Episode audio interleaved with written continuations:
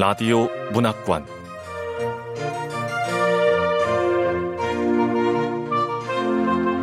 한국 단편문학 특선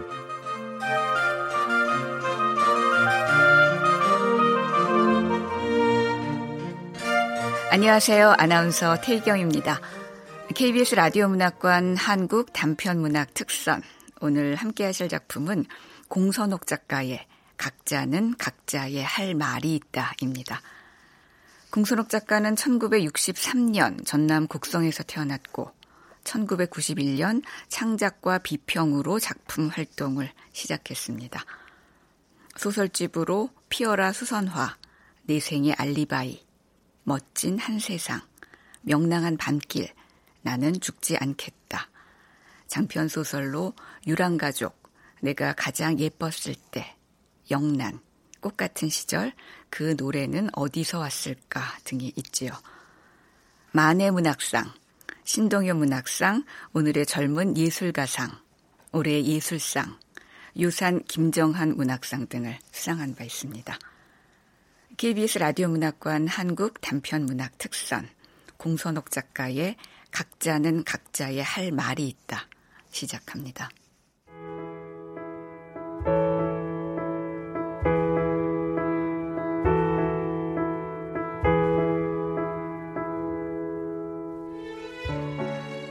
각자는 각자의 할 말이 있다. 공선옥.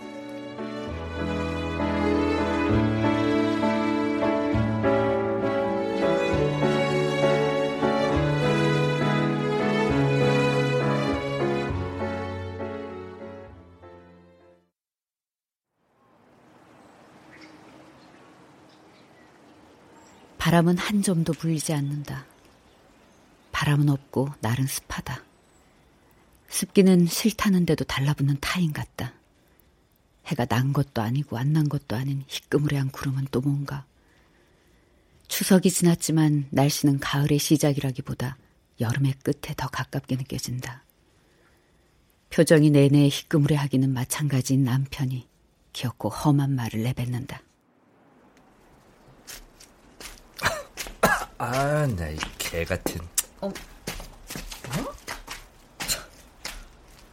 나 들으라고 하는 거야? 미세먼지 때문에 저러는 거야? 계절이 바뀔 무렵이면 더욱 자심해지는 비염 때문에 남편은 꽃가루라든가 미세먼지엔 치를 떨었다. 차문을 열면서 남편은 다시 한번 싫은 소리를 했다. 이런 미세먼지를 뚫고 꼭 네 친정 행사에 가야 하냐?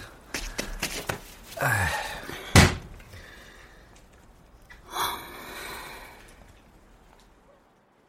난 대답을 할 수가 없었다. 갈비뼈 저 아래서부터 올라오는 익숙한 기미를 감지했기 때문이다. 내 호흡기로 공기가 들어오는 걸 최대한 줄여보려는 시도를 해보기도 전에 딸꾹질은 터져버렸다.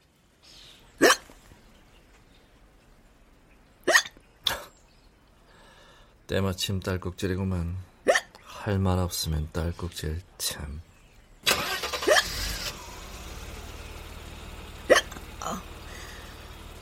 담배가 딸꾹질 때문에라도 담배 생각이 간절했다. 담배를 꺼내다 남편으로 이식해서 피우진 않았다. 딸꾹질이 나오면 내가 늘 담배를 피웠고 그러면 딸꾹질이 신압으로 잦아든다는 걸 남편도 알 것이나 남편은 완강하게 침묵을 유지했다.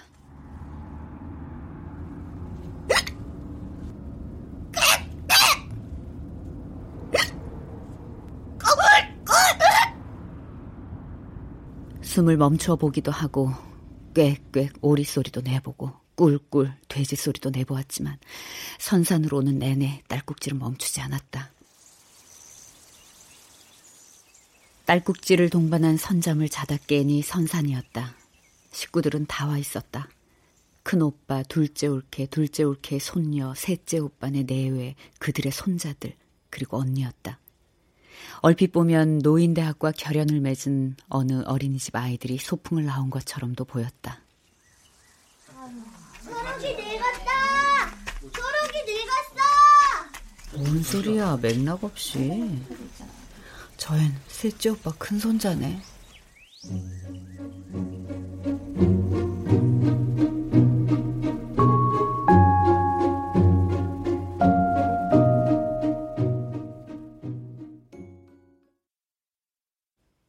아내의 가족 행사에 가고 싶지 않은 건 아니었다.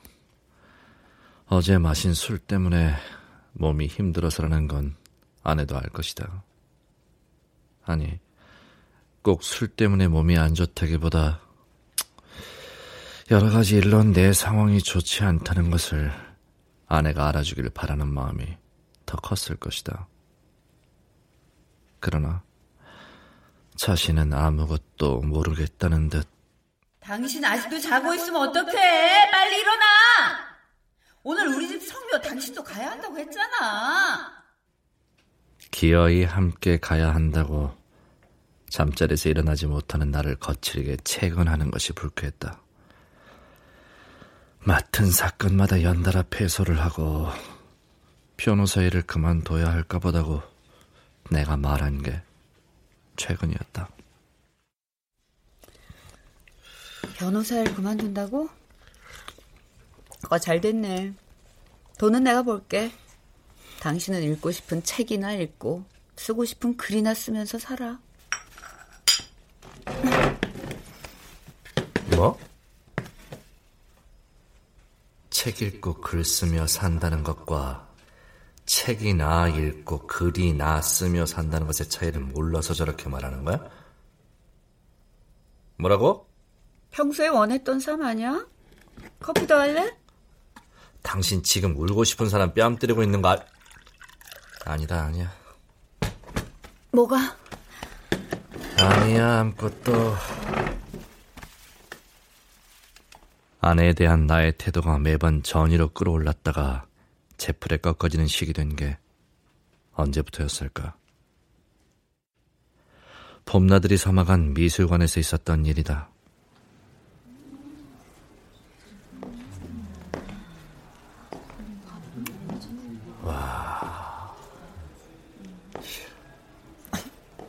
당신 지금 감탄하는 거야? 응? 뭐가 좋은데? 난 그림 보는 눈이 없나 봐. 문맹이 있다면 화맹도 있는 것 같아. 추상하라 그러지, 난 아무것도 안 보이는데? 내가 보기에 이건 구름, 냄비 밑바닥, 길에 떨어진 흙덩이, 탁자에 쏟아진 우유 같은 걸 그린 것 같은데. 그런가?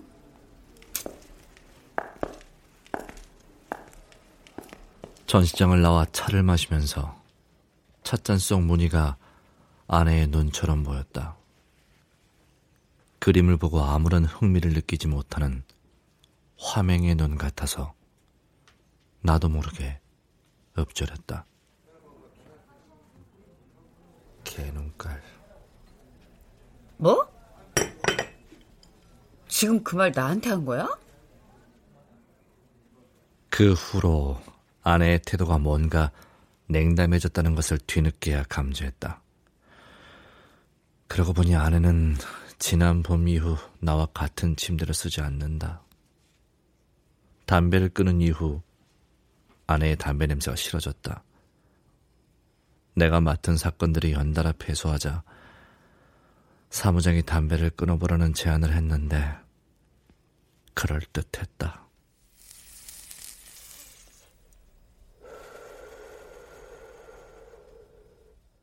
연애 시절 나한테 담배를 배운 아내는 여전히 애연과 대열에서 이탈할 마음이 자신은 추호도 없다는 듯이 맹렬한 기세로 담배를 피웠다.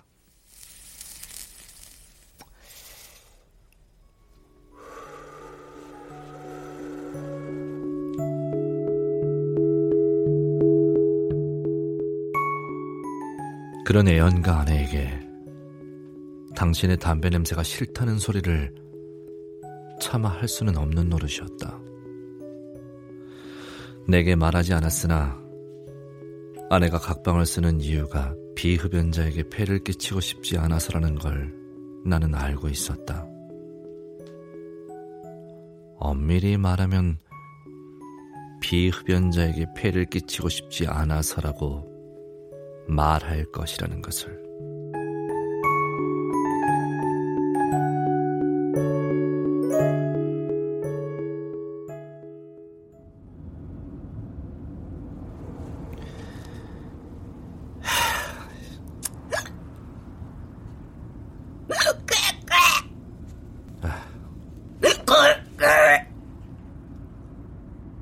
처가 가족 행사에 가는 내내 아내는 딸꾹질을 했다.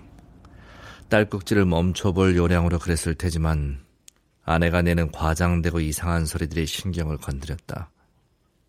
아내가 내는 꽥꽥이라든지 꿀꿀 같은 소리들은 내게 이렇게도 들렸다. 야, 무슨 불만 있냐? 꽥꽥! 네가 말을 해야 알지! 꽥꽥!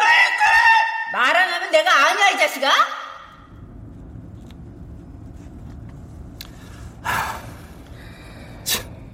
소리 내는 것도 지쳤나 보네. 아내는 잠이 들었다. 요새 아내는 환자의 괴롭힘에 시달리고 있다. 새로 한 치아가 마음에 안 든다고 환불을 해달래. 막무가내 아주 집요해. 아우 머리 아파. 잠든 아내가 안쓰럽다는 감정이 들지 않은 것은 아니었으나 집을 나서면서 개 같다는 험한 말을 내뱉었던지라 침묵하는 수밖에 다른 내색은 할 수가 없었다. 멀리 처갓집 선산에 아내의 친정 식구들이 보였다. 아내의 오빠들 중 누군가의 손자가 알 수 없는 소리를 내지르며 달려왔다. 초록이 늙었다! 초록이 늙었어!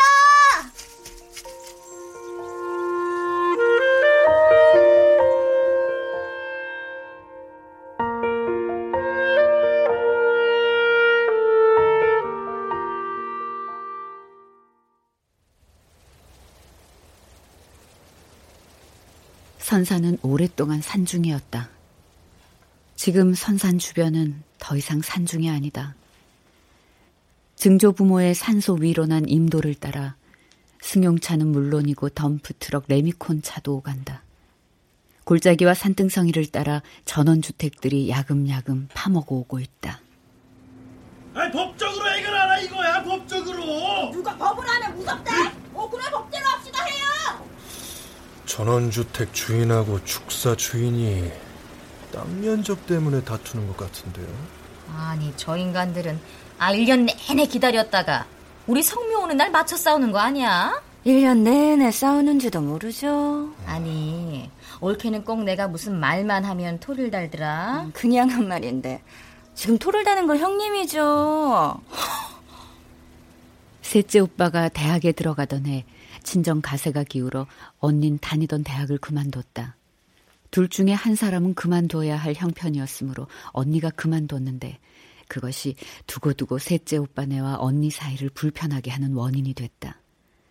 그땐 당연히 딸인 언니가 그만둬야 한다고 여겼는데 세월이 가고 세상이 개화된 뒤에 생각해보니 옛날에 당연하다고 여겼던 것이 분해서 언니는 그 분을 셋째 오빠가 아니라 그 처에게 푸는 것이 습관이 됐다. 법대로 해요. 지금 100배란데 99배라고 아시죠? 당신 집 잣대가 고무줄 잣대네. 고무줄 잣대야. 왜 반말이야? 고무줄 잣대? 짱짱한 쇠 잣대다 왜? 아유 정말. 야 오빠 사과해. 안 해. 사과해 이런 놈아. 아유 정신 사나웠는데 잘 갔구만. 초록이 늙었다. 늙었어. 쟤는 왜 자꾸 초록이가 늙었다는 거야? 아하, 초록이가 걔 이름이로구나. 걔가 아주 나이가 많은가 보네. 초록이 늙었다. 초록이 늙었어. 아유, 초록이가 늙었어요. 네, 초록이가 늙었어요. 어머, 저 사람 왜 저래 과장되게? 애한테 말도 걸고. 뭐야, 잘 보이고 싶은 거야? 뭔지 모르지만 의식하고 있잖아. 상상에 넣을 과일은 제가 깎을게요. 윗부분 자르면 되죠. 아유 변호사라 뭐든지 잘하네요. 아니요. 부고는 어디 있어요? 그거 통에 그 밤대추도 다 같이 쓰니까 살펴봐. 네 처형. 남편의 과장된 행동이 처갓집 행사에 내키지 않는 걸음을 한 것에 대한 시위의 일종이 아닐까 하는 의심이 드는 순간 담배 생각은 더욱 간절해졌다.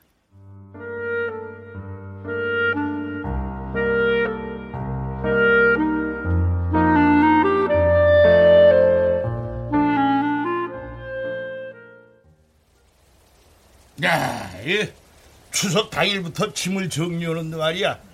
니들 상장이 나오더라. 앨범도 나오고. 저 전부 다 그 차에 싣고 왔으니까 이따 갈 때 자기 것들 챙겨가. 아유, 오빠 혼자 정리하느라 애썼네. 야야, 내가 받아온 개근상, 둘째가 받아온 우등상, 셋째가 받아온 정근상도 있더라. 야, 그리고 둘째 초등학교 때 앨범도 나오고. 참. 야, 셋째 고등학교 때 앨범 보니까 말이야, 인물이 아주 훤하네. 그 나이답지 않게 아주 노련한 신사 같기도 하고 아주 멋졌어.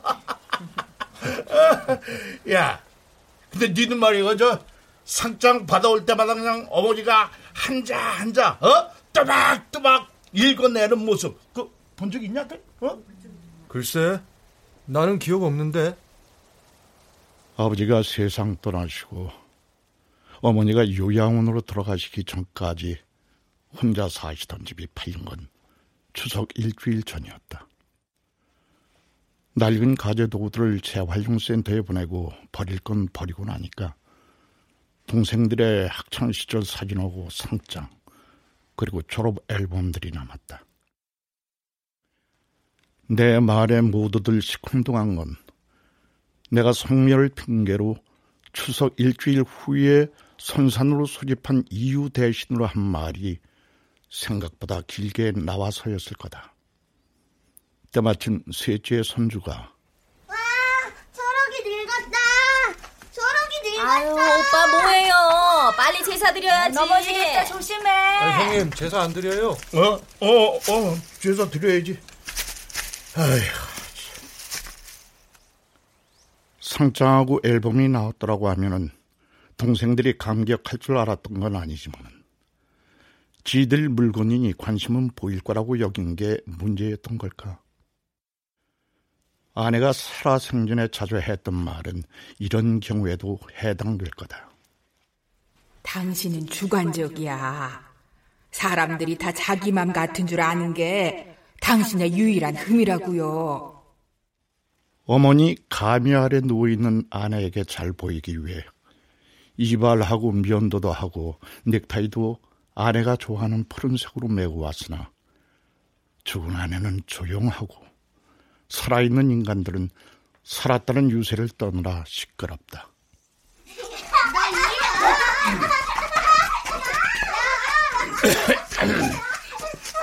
상석 다 차렸겠다. 급할 게 뭐 있다고 그냥.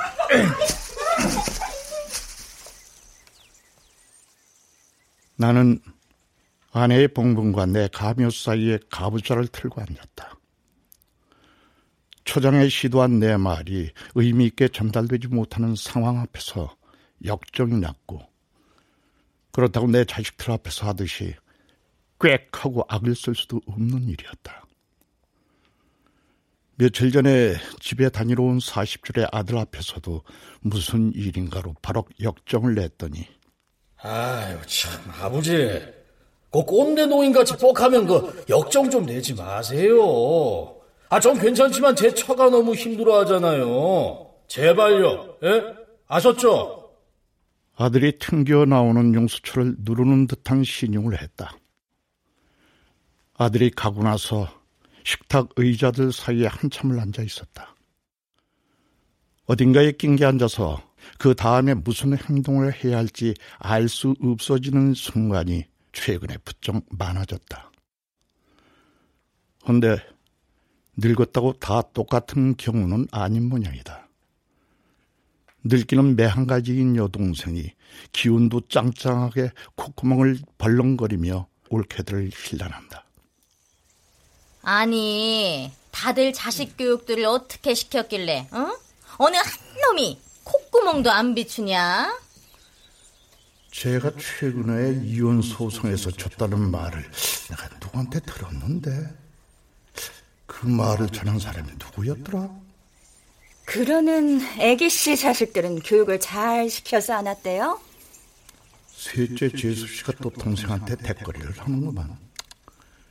치아가 부실할 때는 말도 잘 안 하더니 막내가 임플란트를 해줘서 그런가 아주 말도 잘하고 싸움도 잘하네. 아, 그래, 생각났다. 여동생이 이혼 소송에서 졌다는 것도 셋째가 얘기를 했지. 아이고, 오남매 중에 먼저 간 사람이 우리 집사람하고 둘째까지 둘. 여동생은 이혼했고 막내는 애 하나 없이 그냥저냥 살지만은 맹숭맹숭. 이 여동생 닮았다나 할아버지 할머니 산소에 성묘를 한다는데 오남매 자식들은 한 명도 안 오고. 아휴, 아휴. 기분 좋은 순간보다 그렇지 않은 순간들이 자꾸 떠올라 급격하게 우울해지는 것도 최근에 생긴 증상이다. 내가 입을 꾹 다물고 앉아있으니 막내가 술병을 갖고 와서 나한테 한 잔, 저한테 한 잔을 따라 놓고는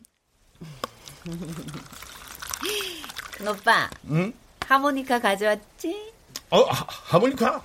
가져왔지, 그럼. 그럼 노래나 해, 노래나. 아이고, 우리 막내 덕분에 그냥 기분이 좀 괜찮아졌네. 그러면서 야, 신청곡이 뭐냐? 큰 오빠 맘대로 불어, 맘대로. 좋았어. 자, 그럼.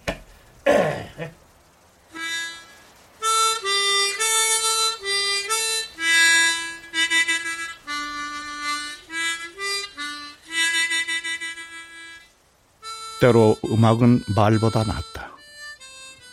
백마디 말을 해도 들을 기미가 없던 식구들이 내 주위로 모여들지 않는가. 나는 더욱 거세게 하모니카에 내 입술을 밀착시켰다. 습한 공기 속으로 하모니카 소리가 낮게 퍼져나가는 걸 나는 느낄 수 있었다. 우리 큰오빠 하모니카 실력 그대로인데.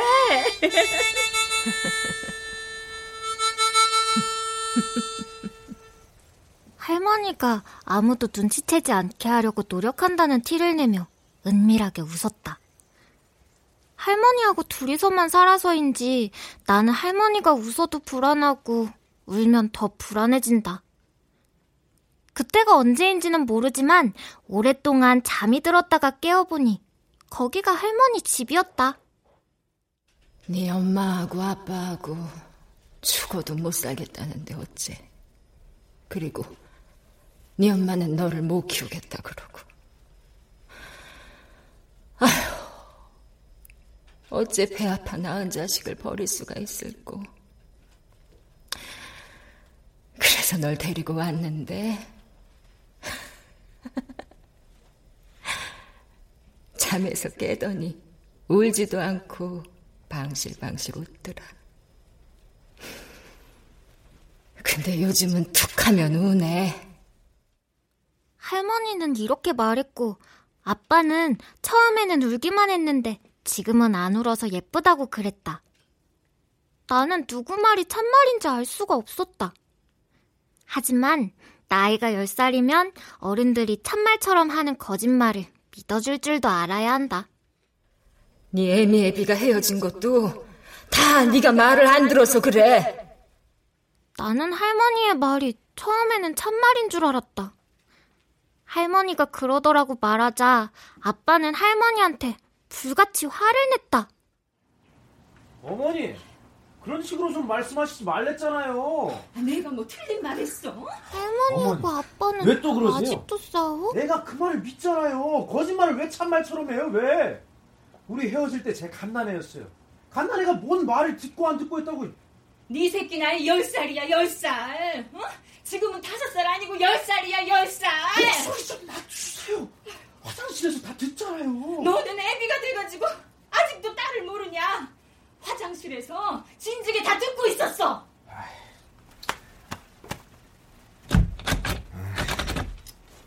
다 들었냐? 존말할 때 나와라. 어? 거 봐라, 어? 저런다. 10살이나 먹은 애가 누구 새끼 아니랄까봐 옛날 너같이 꼭 저래. 어머니, 애가 말 안 들으면 나갔다고 하시는 것도 이제 좀 그만 좀 하세요. 그만 좀. 아이고. 아빠가 나갔다는 말은 참말로 믿고 싶은데 아빠는 그 말을 왜 싫어하지? 아빠가 일터가 있는 다른 도시로 가고 나서 나는 할머니한테 물었다. 할머니, 정말로 아빠가 나하고 똑같아?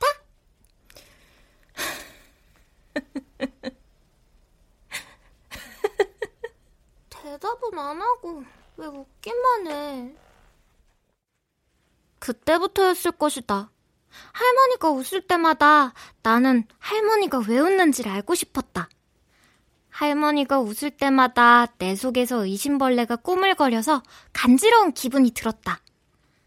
의심벌레가 나를 이렇게 간지럽게 할 줄 알았으면 할머니를 따라 나서지 않았을 것이다. 할머니는 산소에 석류 가자라고 말하지 않고 이렇게 말했다. 저기 가자. 저기. 저기가 어딘데? 저기. 그 뭐냐? 아, 거기. 거기 가면 그 집 애들도 온다니까. 가서 하루 재미나게 놀다 오자. 그래서 따라온 이곳이 저기인지 여기인지 거기인지 헷갈린다. 할머니가 말한 그 집 애들은 또 어떤가? 초록이 늙었다!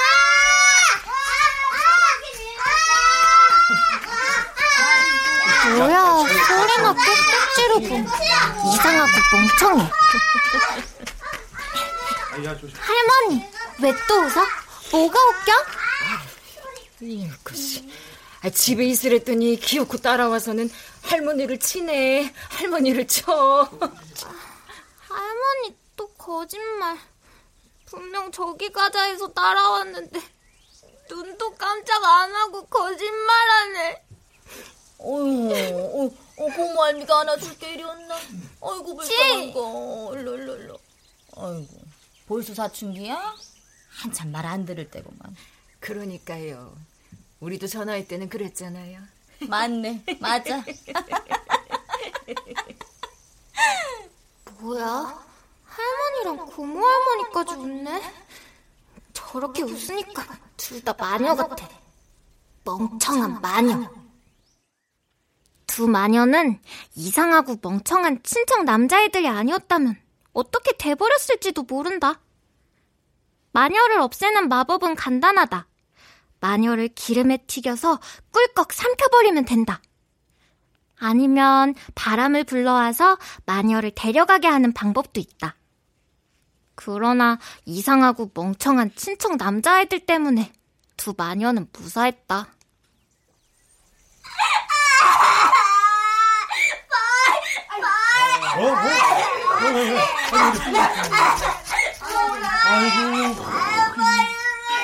이놈의 벌새끼, 내가 오늘 맞아보려고 만져. 할머니 또 웃어?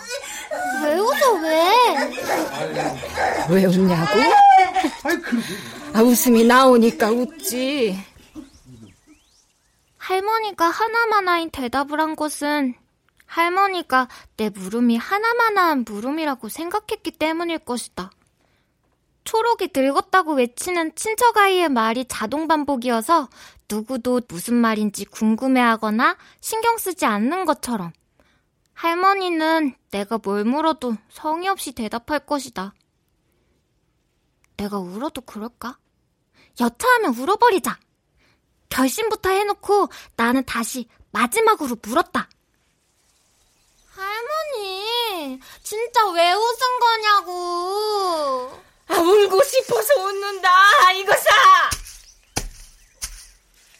버럭 소리를 지르며 할머니의 남편인 우리 할아버지 산소를 콩콩 쳤다. 깜짝 놀랐지만 할머니의 큰 소리 때문에 놀란 건 분명 아니었다. 어른들이 거짓말도 참말처럼 한다는 것이야 진작 알았지만 어른들은 울고 싶을 때 우는 것이 아니라 웃기도 한다는 것을 오늘 처음 알았기 때문에 놀란 것이다. 그렇지만 나는 울고 싶을 때 운다.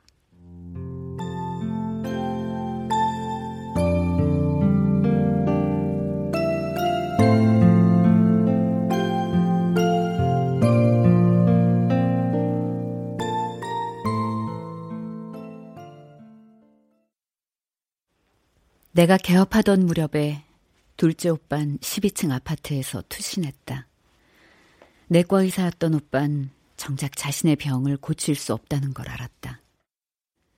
한 의사의 죽음은 신병을 비관한 투신 자살로 결론 지어졌다. 내가 치과 의사가 된 건 전적으로 의사인 오빠의 영향 때문일 것이다. 둘째 오빤 5 형제의 막내이자 10년의 나이 차가 나는 나를 자식처럼 가르쳤다.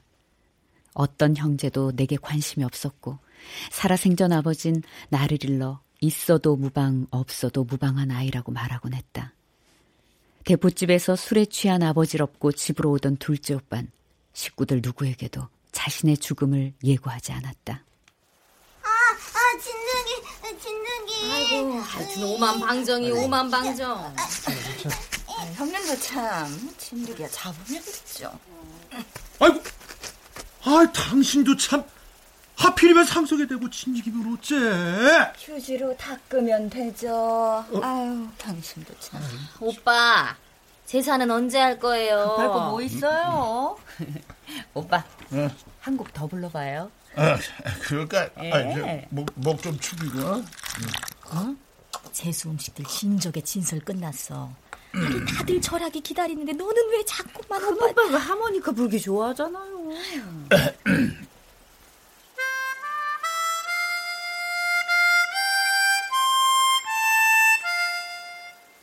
내가 권한 술로 취기까지 올라 큰오빠의 하모니카 연주는 바야흐로 절정으로 치닫는 중이다. 막간을 이용해 어디 가서 한 대 피우고 싶은 욕군, 그게 다다른 느낌이다. 도저히 안 되겠다. 야, 오늘 또 어디 가? 아, 담배? 더 이상 참을 수가 없어. 아.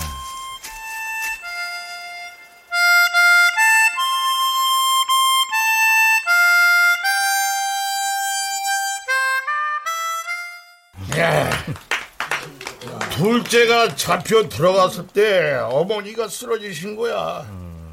아, 그때 뭐 일구가 있어 뭐가 있어? 어? 애 어머니를 들쳐업고 뛰는데 누가 수레를 끌고 오더라고. 근데 수레에 그냥 옥수수가 가득한 거야. 마음은 급하고 그냥 옥수수 더미 위에 어머니를 싣고 신장로를 가고 있는데 야가 오더라고. 야가 큰 차남이 말하는 야가 우리 집사람 말하는 거겠지. 그 야는 좀 전에 담배 피우러 갔습니다. 근데 막둥이가 말이야, 엄마를 수레에 싣고 어딜 가냐고 물어. 엄마가 쓰러져가지고 병원에 간다고 그랬지. 그랬더니 그냥 야가 수레를 잡고 따라오는 거야.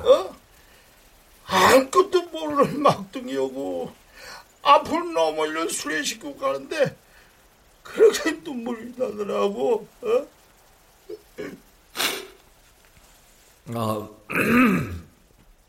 내가 왜 눈물이 나지? 큰 처남이 우는 건 둘째 처남이 시국 사건에 연루돼 감옥에 갔다는 소식을 들은 장모님이 쓰러졌다는 그날의 기억 때문에 우는 걸까? 아이고, 우리 오빠 취하셨네. 형님, 술은 드시지 마세요. 니들은 내 마음 몰라. 아니면 주사 취급해서 서운해 오는 건가? 근데 나는 왜 큰 차남 하모니카 소리 들으면서 눈물이 났을까?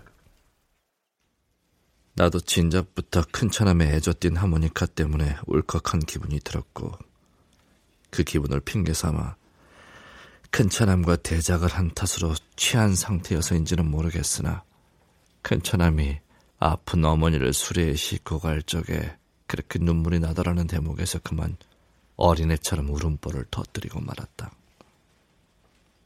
언제부터인지 울음을 그치지 않는 둘째 처남의 손녀아이와 큰 처남과 내 울음이 절묘하게 어우러졌다.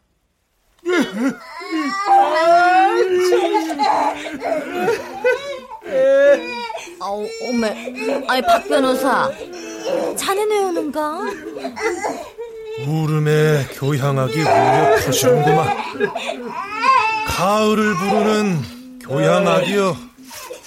어메, 우리 큰오빠 큰올케 보고 잡은가 보네. 아유, 그렇게 보고 싶어요. 처형이 큰 처남의 등을 두들기며 콧구멍을 벌렁거리며 웃었다. 우는 신용을 하며 웃는 처형을 향한 적개심이 불쑥 솟아났다. 신혼 초에 아내와 처음으로 부부싸움을 했는데 다음날 처형이 득달같이 들이닥쳐서 이혼 안 하면 제부 머리통이든 발모가지든 손에 닿는 대로 부숴버리겠다고 폐악을 부리던 일도 떠올랐다. 제보 그만. 아이 처형 왜 눈을 깜빡거리시고. 아유, 제보가 대작해줘, 같이 울어줘. 아, 상대를 해주니까 노인이 신이 나서 더 울잖아.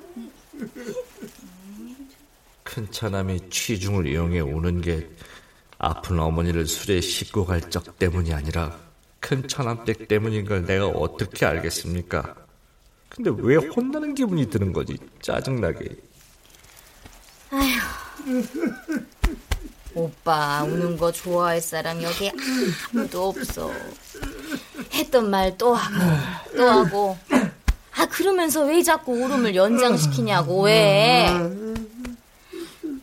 지나간 시절 말해서 좋을 거 뭐 있답니까? 죽은 사람은 죽은 사람이고, 아, 산 사람은 산 사람이라고요. 아, 누구는 울고 싶지 않아서 안 운답니까? 나도 울 것 천지인 사람이라고요. 돈 좀 번다고 평생 무시하는 인간하고 못 살겠다고 소송을 냈더니 판사놈이 기각을 시킵니다. 그렇지. 판사놈도 남자라고 남자 편을 듭니다. 아이고. 셋째 놈, 이리 와, 자식아. 어?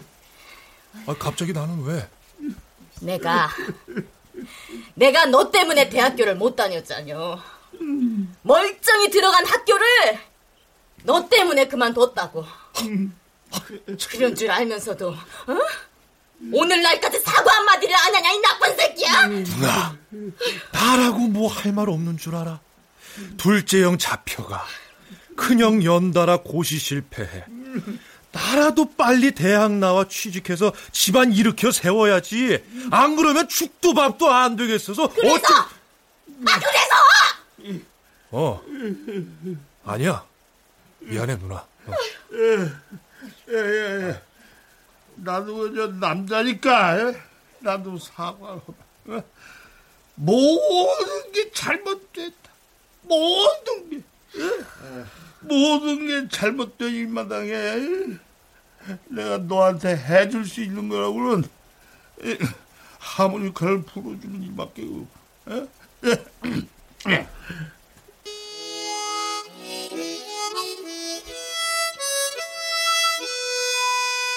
큰 처남에 잠시 쉬었던 하모니카를 꺼내 불기 시작한다. 이어질 곡이 무엇인지는 나도 안다.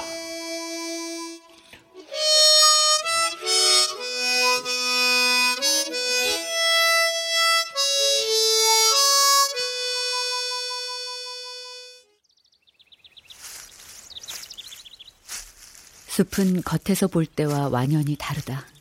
숲속으로 들어와 보기 전엔 그저 숲인 줄 알았다. 숲 입구에서 보니 사람 발길과 시간이 만들어낸 소롯한 길이 나있다. 길뿐인가, 길을 따라 좀 더 들어가다 보면 연못이라기엔 좀 작은, 그러나 맑은 물이 고여있는 웅덩이가 있고, 웅덩이의 기원을 보여주기라도 하는 것처럼 작은 물길이 있다. 물길을 따라 물봉선이 무리지어 피어났다. 하얀 꽃은 마타리일 것이다. 물봉선과 마타리가 무리지어 피어있는 곳에서 피우는 담배도 근사할 것 같았다. 첫 모금을 들이키는데, 음이 담배 참 만나게 피웁니다. 저 남자는 아까 전원주택 여자하고 싸우던 축사 남자? 심야 택시를 탄 적이 있었다. 나한테선 담배 냄새가 났을 것이다. 그날은 또 술도 마셨다. 불 꺼진 택시 안에서 기사가 흐물흐물 웃는 걸 느꼈다. 긴장하지 마십시오. 흐물흐물한 미소가 고약했다. 집 앞에 닿을 때까지 기사의 기분 나쁜 느낌을 주는 웃음기가 신경을 곤두서게 했고 내리는데 뒷골이 다 서늘했다. 그날의 기억이 언뜻 떠올랐다.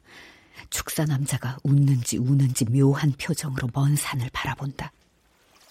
아, 몸에도 안 좋은 담배를 뭐더러 피웁니까? 에이. 아, 엄마가 담배 피면 애들한테 안 좋아요. 애가 없다는 말을 할 필요는 없겠지. 아니. 이럴 땐 오히려 애기 엄마인 척하는 게 더 좋을 거야. 그러게요. 담배 피우는 엄마가 싫은지 애가 안 오네요. 내가 안 해도 될 반응을 보인 것은 결코 내색할 수 없는 미세한 공포심 때문이었을 것이다. 아이, 애가 안 와요? 또 어디 갔어요? 남자가 나한테 본격적으로 말을 걸 조짐인데 어쩐다? 애 5 낳고 애 엄마가 죽었어요. 큰애는 지금 대학생이고 둘째는 고등학생, 셋째 중학생, 넷째 초등학생.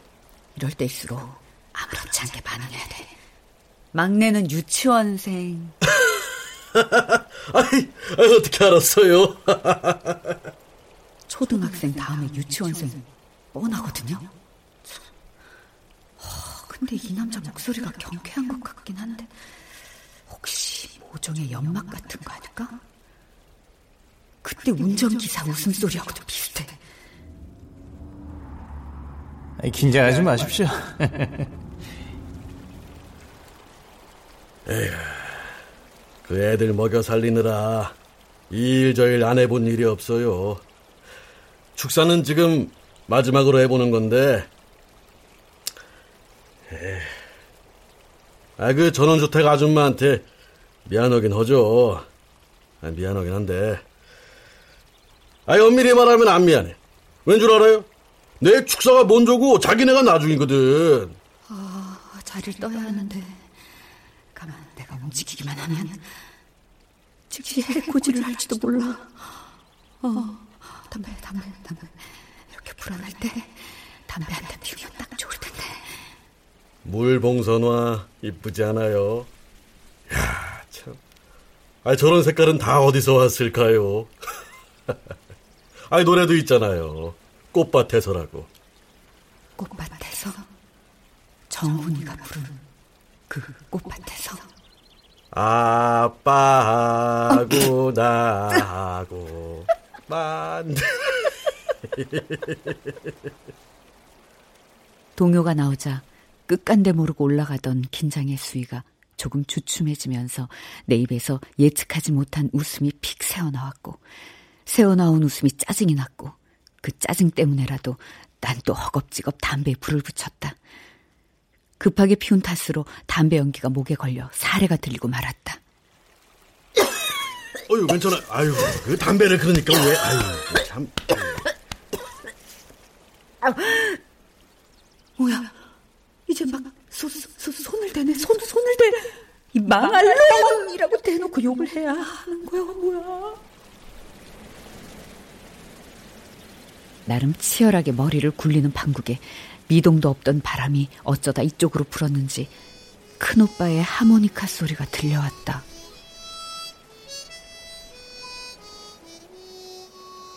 소리는 가까운 듯 멀다. 먼 듯 가깝다. 내가 소리를 지르면 식구들에게 충분히 가닿을 거리이므로 일단 침착한 태도를 유지하면서 사례부터 가라앉히고 보자 하고 숨을 한번 크게 들이켠 순간 아불싸 재채기가 나오고 이어서 고지린 딸꾹질이 기어코 나와버렸다. 이 딸꾹질은 남편이 힐난하는 것처럼 때맞춰 나오는 딸꾹질일 수도 있지만 뭐 남편이 없으니까 지금은 좀 더 오랫동안 딸꾹질을 해도 되겠지. 그 딸꾹질이 나올 때는 이렇게 해요. 일단 코를 꽉 줘요. 코? 예. 이렇게요? 예. 그 다음에는 요 목 뒤에 움푹 들어간 데를 꾹 눌러요. 예. 뭐야, 혹시 이 남자의 손이 내 목을 꽉 누르면? 아이, 뭐예요? 그 목 뒤를 누르라니까. 네. 눌렀어요. 네, 그러고 나서 21번 크게 쉬어봐요.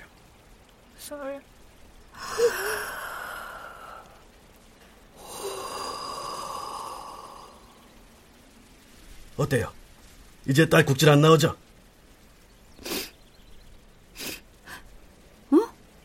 어?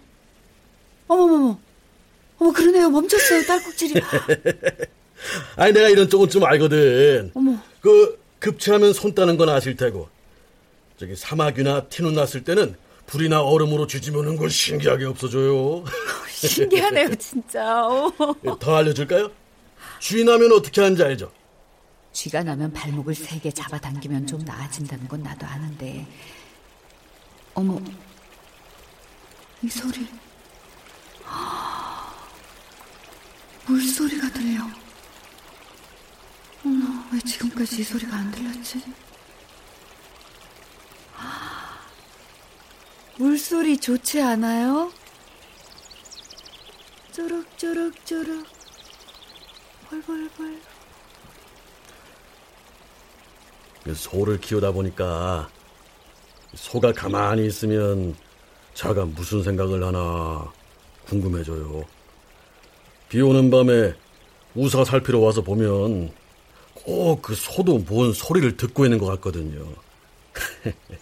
아, 그게 빗소리인지 내 발자국 소리인지, 하여튼 뭔 소리를 듣는 것 같고. 초록이 늙었다. 네? 초록이 늙었다. 멀리서 아이가, 나의 조카 손주가 달려오고 있었다. 그래서였을 것이다. 때를 맞추듯이 나타난 아이가 내게 그런 말을 할 용기를 줬을 것이다. 미안하다고 안 할 거예요? 뭐 까놓고 말하자면, 그 전원주택 아주머니도 살려고 왔듯이 나도 뭐 먹고 살려다 보니까 상황이 안 좋게 됐을 뿐이죠. 나는 혹시라도 딴만 먹었다면 나한테 사과하라는 말이었는데, 이 남자가 생각하는 사과는 다른 거였어. 사람은 각자 자기 할 말이 있는 거죠. 각자 자기 할 말. 예, 각자는 다 각자의 할 말이. 초록이 늙었다. 예? 초록이 늙었어. 아이, 초록이가 늙었다네요. 남자가 웃었다. 다섯 아이의 아버지가 웃을 수 있는 좋은 웃음이었다. 담배도 피웠으니 이제 내려가야 할 것 같았다. 식구들이 기다릴 것이다.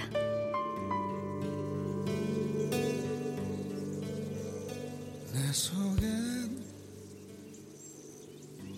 아이를 앞세워 내려오다가 숲을 돌아보니 정말 초록이 늙어가고 있는 것 같기도 했다. 이 더위만 가시면 늙은 초록에 고운 빛이 드는 가을이 올 것이다. 내 속엔 헛된 바람들로 당신의 변할 곳 없네 내 속에.